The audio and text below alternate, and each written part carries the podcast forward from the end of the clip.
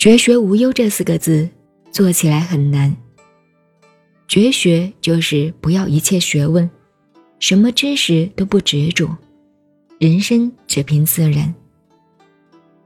汉朝以后，佛学从印度传入中国，佛学称成了道的大阿罗汉，为无学位的圣人，意思是已经到了家，不需要再有所学了。其实严格而言，不管是四果罗汉，或者菩萨，都还在有学有修的阶段。真正无学，那已经是至高无上的境界了。古人有言：“东方有圣人，西方有圣人，此心同，此理同。”就是说，真理只有一个，东西方表达的方式不同。佛学未进入中国，无学的观念尚未在中国弘扬，老子就有绝学这个观念了。后来佛家的无学来诠释老子的绝学，颇有相得益彰之效。修道成功，到达最高境界，任何名相、任何疑难都解决了，看透了，绝学无忧。无忧无虑，没有什么牵挂，这种心情一般人很难感觉得到。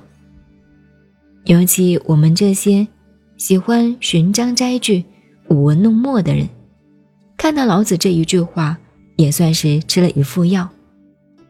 爱看书、爱写作，常常搞到三更半夜，弄得自己头晕脑胀，才想到老子真高明，要我们绝学。丢开书本，不要钻牛角尖，那的确很痛快。可是，一认为自己是知识分子，这就难了。绝学做不到，无忧更免谈。读历史而落泪，替古人担忧。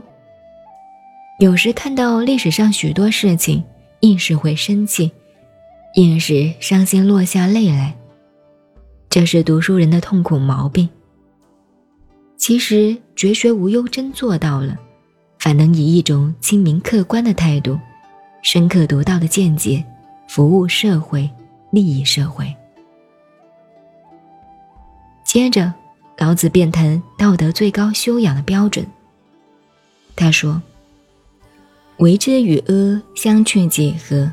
善之与恶相去若何？”人之所谓不可不畏。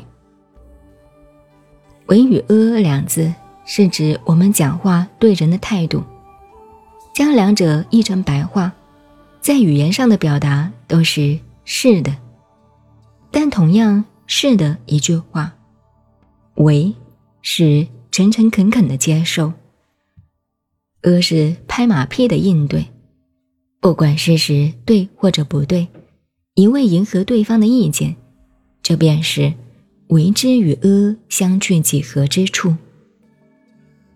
许多青年朋友和我们谈话，被说你的看法很好，不过我，这就是阿。不过，但是，这类转语往往隐含着低声下气、不敢得罪人的顺从心理。然而，真理是没有讨价还价的余地。不能随便将就别人，做顺水人情的，尤其是做学问。汉儒袁固生就骂过汉武帝的丞相公孙弘说：“公孙子，务正玄以言，吾取学以阿世。”一个读书人不可以在学问上、思想上、文化上将就别人，附和别人。为了某种私利拐弯抹角，那就不对了。儒家非常重视读书人这一点的基本人格。为与阿，实质内容并不一样，但是表面上不易分别。